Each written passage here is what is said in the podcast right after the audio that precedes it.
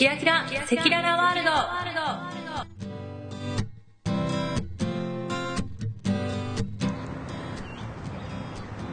こんにちは。お久しぶりです、えーメルボルンに滞在して7週間過ぎました、えー今回3ヶ月の滞在なのでちょうど折り返した後半に入ったところです、えー私は未だにホームステイをしておりまして本当は最初1ヶ月の予定だったんですが探すのが面倒くさくなったのと,、えーとホームステイ先の料理が美味しいのと場所がいいのとあとちょっとめん、うん、自分の気持ちがなんか不安定だったので結局、えーホームステイを今伸ばしている状況です。であと1ヶ月と1週間あるんですけれども2週間後に他のシェアハウスに移ることにしました、で見つかれば動こうかなと思っていて見つからなかったら他のうんとそのまままたもう1ヶ月伸ばそうかなって思ってたんですけどちょうど短期のところがあったので3週間だけなんですけれども、えー、とシェアのところに移ることにしました。やっぱりホームステイちょっと高いのででも私その分かなりご飯食べていたので毎日ご飯作ってくれるしランチも作ってくれるしインターネットも使えるし場所もすごい良くてトラムのストップもすぐ近くだったので良かったんですけどやっぱ高いっていうところですね。でそうですね。前の前回はうんと初日のことしかお話ししていなかったので今回はまず学校のことホームステイのこといろいろ話していきたいと思います。まずじゃあホームステイのことを言っておこうと思います。えーっと私のホームステイ先はかなり当たりでしてでご飯が美味しい。本当に本当に美味しいですね。あの日本食が出るわけではないんですがレバノン人のうちなのであのオーストラリアのうちではないんですね。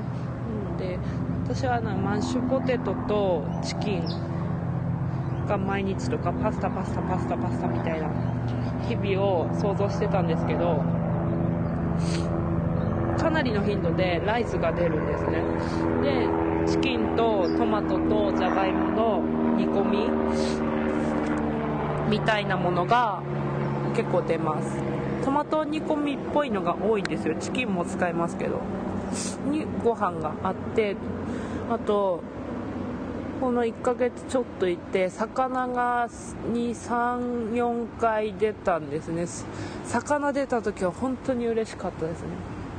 あとサラダもある時もあるし生野菜が結構出るのでうんよかったっていうかいいです。かなり恵まれてる。他のところは結構本当に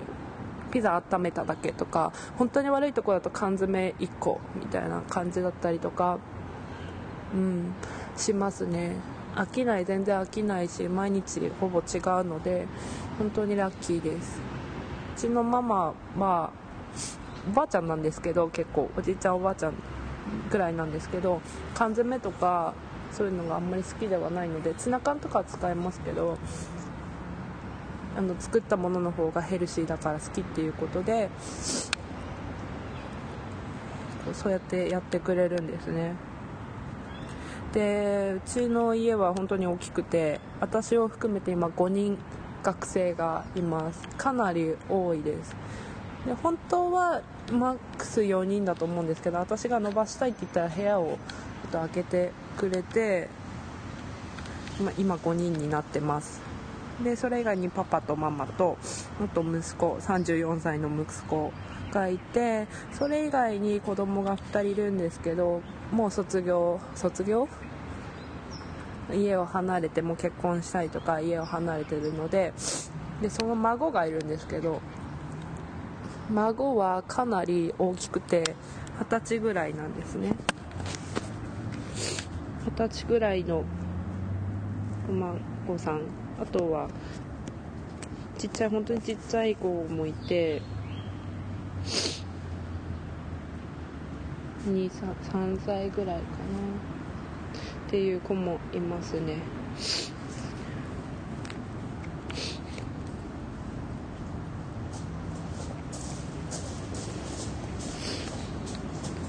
ね他のホームステイの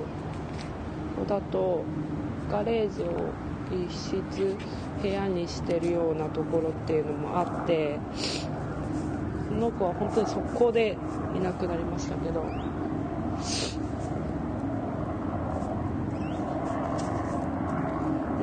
ホームステイもいろいろですね。本当に日本人が好きで日本食が好きであの海苔と梅干しとみたいなところもあったみたいです。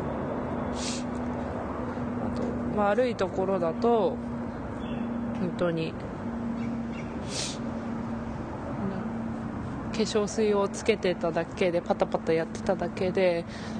夜中にガサゴソしないでとか言われたりとか門限もあるところもあるし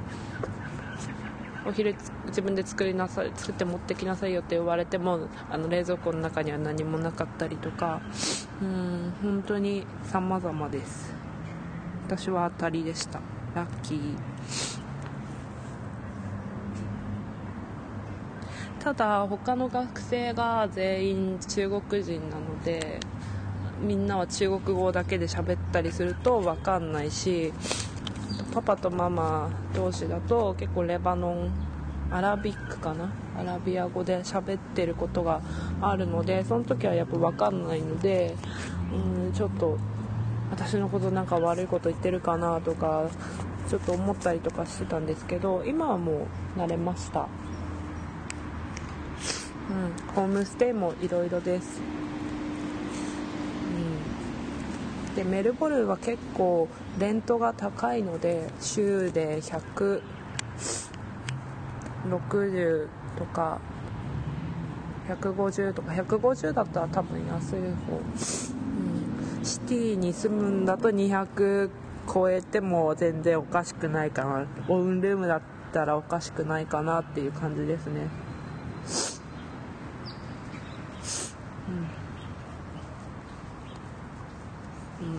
家賃は高いです。メルボルン。うん。で学校のことですね。私の行ってる学校は一応日本人の割合20%って書いてたんですけど感じる限り半分日本人だと思います。かなり日本人率が高いです。最初に入ったクラスも十何人かいるうちの56人が日本人でした。今は3人になったんですけど他のアジアの子が増えたのでうん。うんうん。ちょっと日本人少ないって思ったので期待していたんですけど本当は日本人やっぱ少ないところの方がどうしても英語だけ喋るようになるのでそれを期待してたんですけどそこはちょっと残念でしたね。うん。うんそうですね。うちの学校だけがやっぱり多いみたいで他のとこだともうちょっと少ないっていうのを聞いてます。うん。で他の国の子だと多いのはやっぱり韓国台湾なんかが多いですね。アジアやっぱり多いです。あとはタイとかうんあとベトナムのかあベトナムの子かな？1人会いましたけどうん。やっぱ日本韓国台湾が多いですね、うん、うちのクラスにあと中国人の子もいますけど中国人は多分うちでは1人だけだと思います。中国人は少ないのでうん。であとは南米ですね。一番多いのはコロンビア。コロンビアがすごい多い。あとはブラジル。あとチリもいますね。あとはうんと同じ日に入った子だとイタリアの子が2人いたりとかあとうちのクラスにスイスの子もいたしヨーロッパもちょこちょこっといるけどそんなに多くはないですね。あと聞いた話だとトルコの人とかもいるっていうことでした。うん。あとびっくりしたのがあのうちの学校に1人だけなんですけどなんと北朝鮮の生徒がいるそうです。絶対お金持ちっていうか相当相当上の位の人の子供じゃないと来れないと思うのでかなりレア。他の子はちょっと会って話したことがあるっては言ってたんですけど私はまだ見たことはないですね。でも先生が言っていたので多分まだ卒業はしていないと思います。かなりレア。会いたい。見た目はやっぱりココリアン。うん。な感じだっては言ってましたけどすごい興味深いですね。で学校生活なんですけれども、うんと、エレメンタリーのクラス以外は全部午前中にあるので8時50分から1時15分まで毎日授業を受けてます。でその後うーんとエクストラで授業を取ることもできるんですけど毎日と違ってカンバセーションの会話のクラスだったりとか、うんと発音のコースあとは外にみんなでどっか行こうっていうのとかうんと英語の音楽を聴いたりとかっていうのがありますね。うんなのでやっぱり最近物足りなくなってきてもっと勉強したいなもっと授業があればいいのになって思ったりはします。でもやっぱりこの時間帯っていうのは一般的な授業時間帯になるのでうんま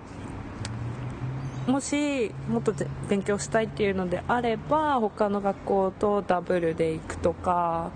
うん、そういうことになりますね。ちょっとそれも今考えてはいるんですけどまだ検討中ですね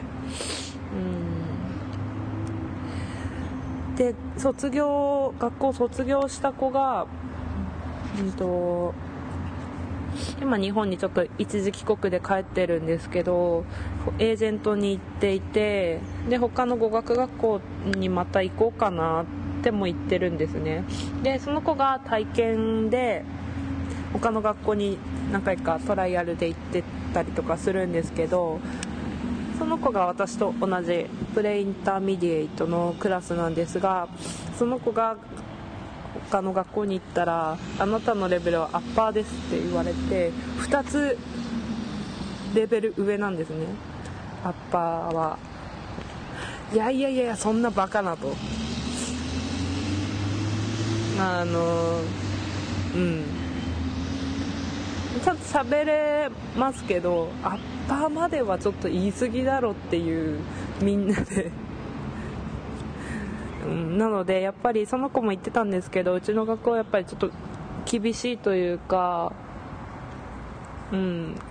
まあ、ちゃちゃんとしてるというか厳しいというか、まあ、いい学校だとは思います。なので意識もやっぱりみんな高いのででもたまにそうじゃない子もいるんですね。あ、うちの学校は English only なので学校にいる間は授業中じゃなくても英語で喋らないといけないっていうルールがあるんですね。それを守ってなかったりするとその日は学校から帰んなきゃいけないんですけど目を盗んで日本語で喋りかけてくる子もいるんですね。本当に何をしに来たんだろうかとちょっと文句を言いたい時もあります、うん、だったら他の学校行けばよかったのにって思うような、うん、子もいますね。もう日本人でもその他の国の子でも本当にいろんな子がいるなっていうのをすごい感じていて、うん、まず日本人だとホームステイでなんだろうグラタンとかシチューとかが出ると思ってたっていうような絵空事を言っている子もいたし、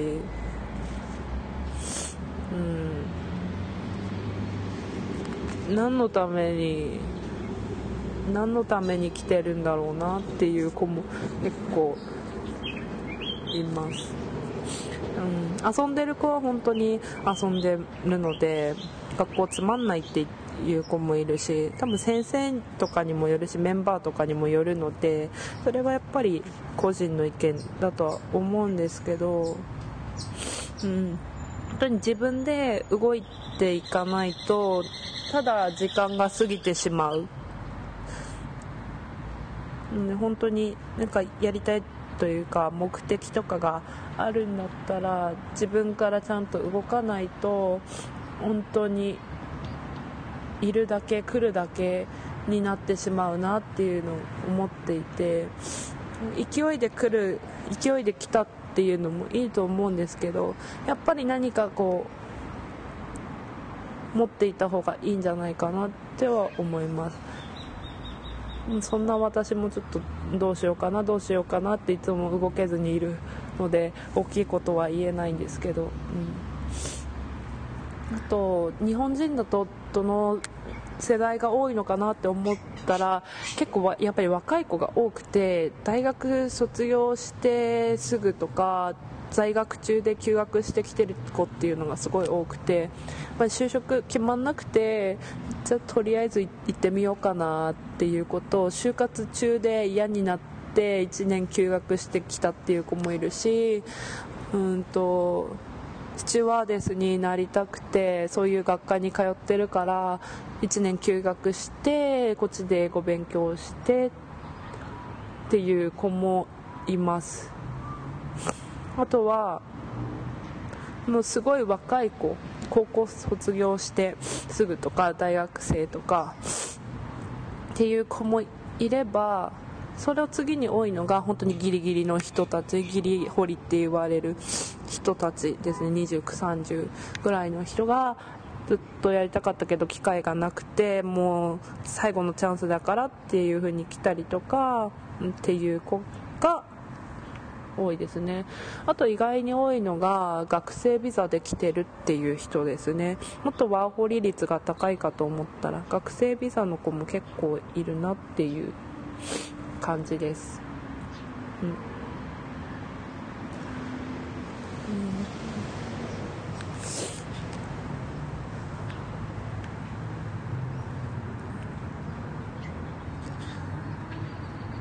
でメンバーはですね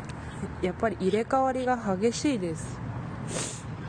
本当にもう1年近くずっとこの学校にいるよっていう子はそんなにいないほぼいないかなり少ない。やっぱりワーホリとか観光ビザとかで観光ビザは少ないかな。でも3ヶ月4ヶ月本当に短い子だと1ヶ月でいなくなってしまうので卒業していなくなってしまったりとかあとはレベルアップしていく子も多いのでクラスの入れ替わりっていうのが本当に激しいです。本当に毎週末はフェアウェルパーティー、うん。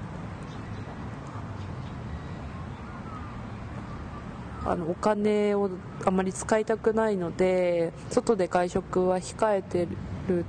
ほとんど家で食べてるんですけどもうホームステイなんで払ってるし作ってもらえるのであの金曜日だけはちょっと解禁してフェアエルパーティーがある時は行くようにしてます。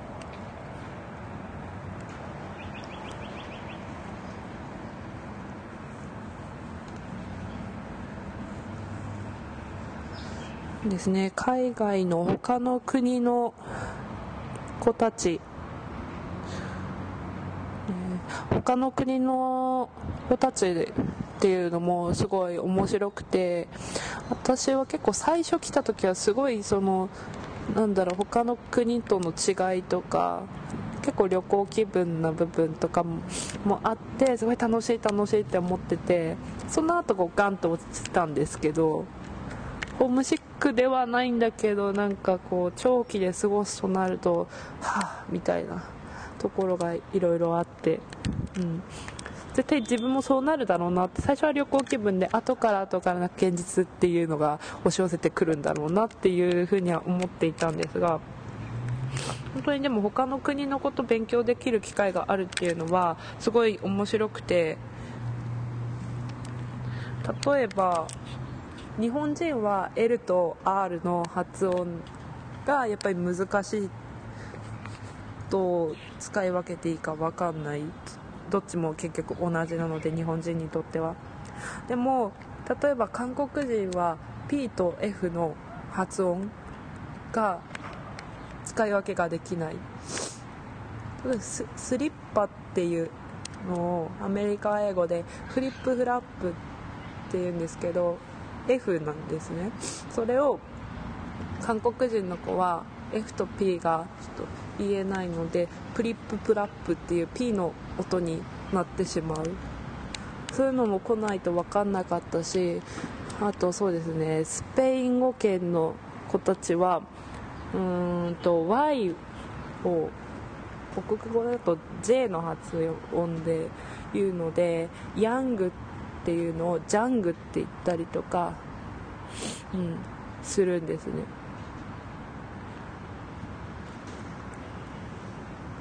うん、それも面白いなっていうふうに思うし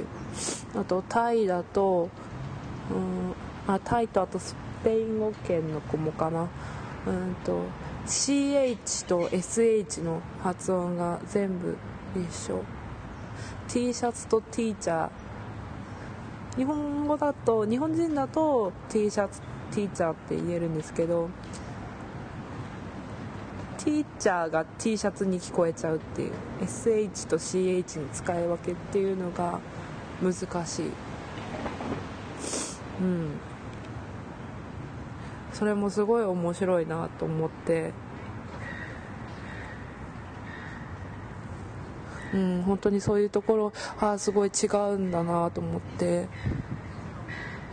でなんとなくアジア圏の発音だとまだ中国語なまりとか韓国語なまりとかあると分かんない時もあるんですけどなんとか汲み取っていける部分っていうのがあるんですがスペイン語になるとこれ本当に英語かっていう時もあるんですね。で本当に分かんない結構舌を回すので分かんないなっていうのがあるんですけど結構私はそれをもう面白いなって思ってて。であの南米の子はすごくはっきりものを言うのでそれ分かんないとか本当にはっきり言うんですね。何何て言ってるか分かんない。I don't understand your English って言われるので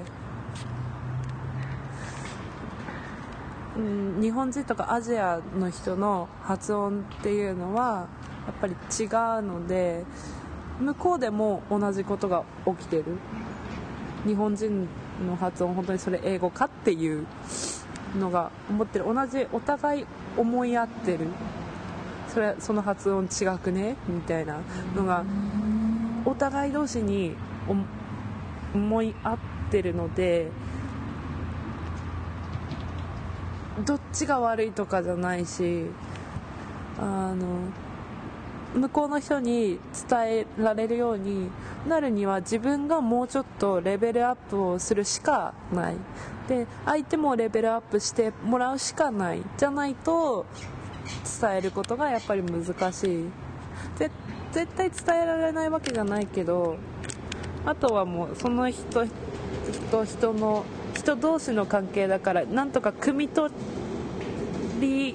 合える人だったらんですけどそうじゃない人もいるのでそういう場合はやっぱり自分で言わないと自分がレベルアップしないとどうにもなんないんだなっていうことですね。それをすごく感じます。うん。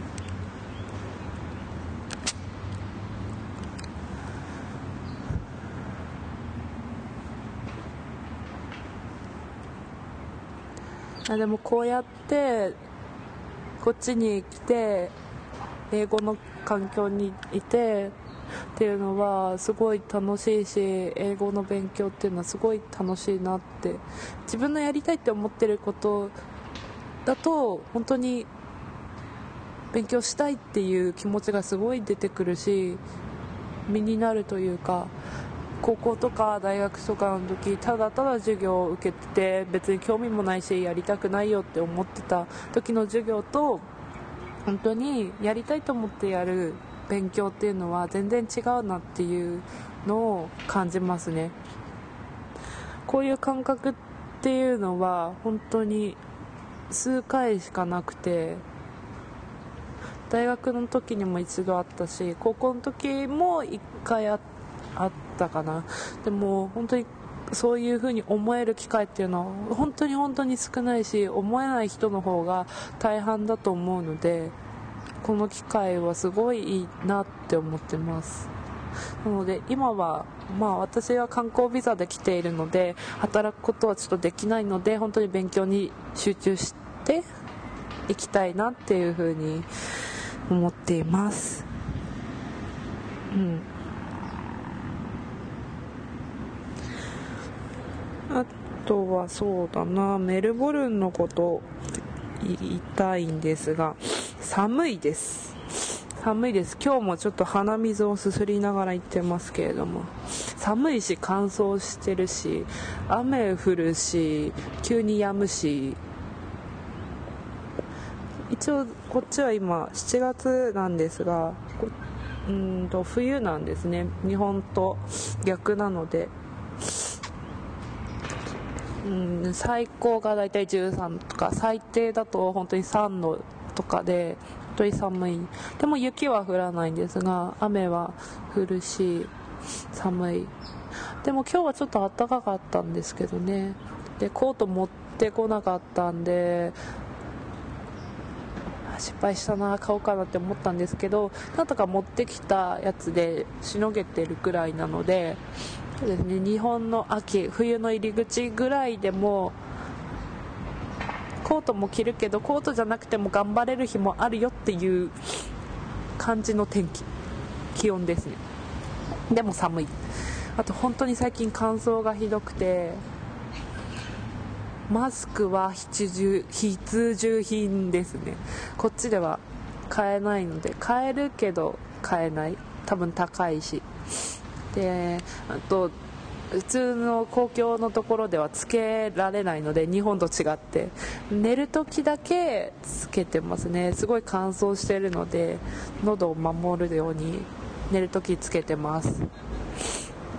あとリップ私は持ってきたんですけど友達が相当リップクリーム高いっていうことを言ってたので34ドルするって言ってたのでうん、リップも必需品。あとは w i f i がそこら中に飛んでるので携帯はやっぱり解約してきたりとか置いてくる人が多いと思うんですけどスマホを持ってるんだったらスマホ解約したやつを持ってきたり iPhone を解約したやつ持ってきたりとかあとは iPod、iPad その他もろもろ w i f i が受信できるものっていうのは絶対持ってきた方がいいですね。パソコンももちろん持ってきた方がいいんですけどあの日々持ち歩くのは大変なのでやっぱりちょっと軽めのスマホぐらいのサイズのやつがあると学校とかあとは図書館州立図書館とかカフェとか無料で使えるところがいっぱいあるので Mac とかもそうだし、うん、おすすめです。というか持ってきた方が絶対にいいもの。ナンバーワンかもしれない。あと使えるのがタンブラー。もしもともとタンブラーっぽいのを持ってないんだったらわざわざ買って持ってくる必要はないですけどこっちでも買えるので値段そんなに変わらずに。もし持ってるのであれば最初から持ってきた方がいいです。やっぱり水ペットボトルで買うのも相当高い。1本2 2ドルだったら安い方3ドルぐらい34ドルしちゃうので、うん。毎日買うわけにはいかないのでうんみんな水持ってきたりコーヒーとか紅茶を持ってきたりしてます。うん、あとはこうペットボトルに、うんと、大きいやつを家で買って毎日注いで持ってきたりとかしてる人が多いのでタンブラーも必須ですね。あとシェアに行くのであればルックへのスチームケース。ルック A じゃなくてもいいけどスチームケースはかなり使えるので持ってきた方がいいと思います。うん。あとなんだろうな。ああとコンテナ。あのプラスチックの容器もこっちでも買えるんですけど100均で買えるやつが1000円ぐらいであったりとかするのでその辺も持ってきた方がいいかなと思います、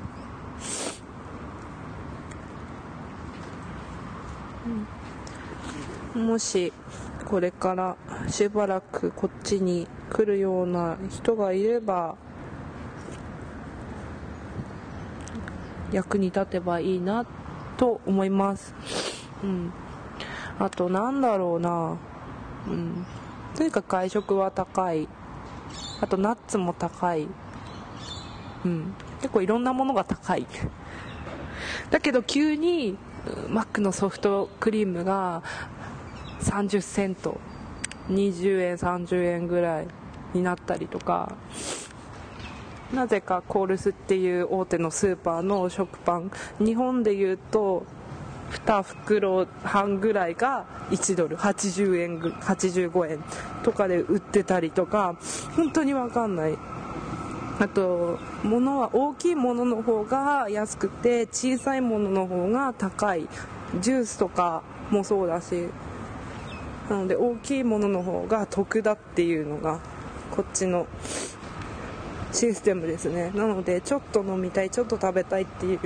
日本人みたいな感覚はすごく難しいなと思います。では今日はこの辺で終わりにしたいと思います。また。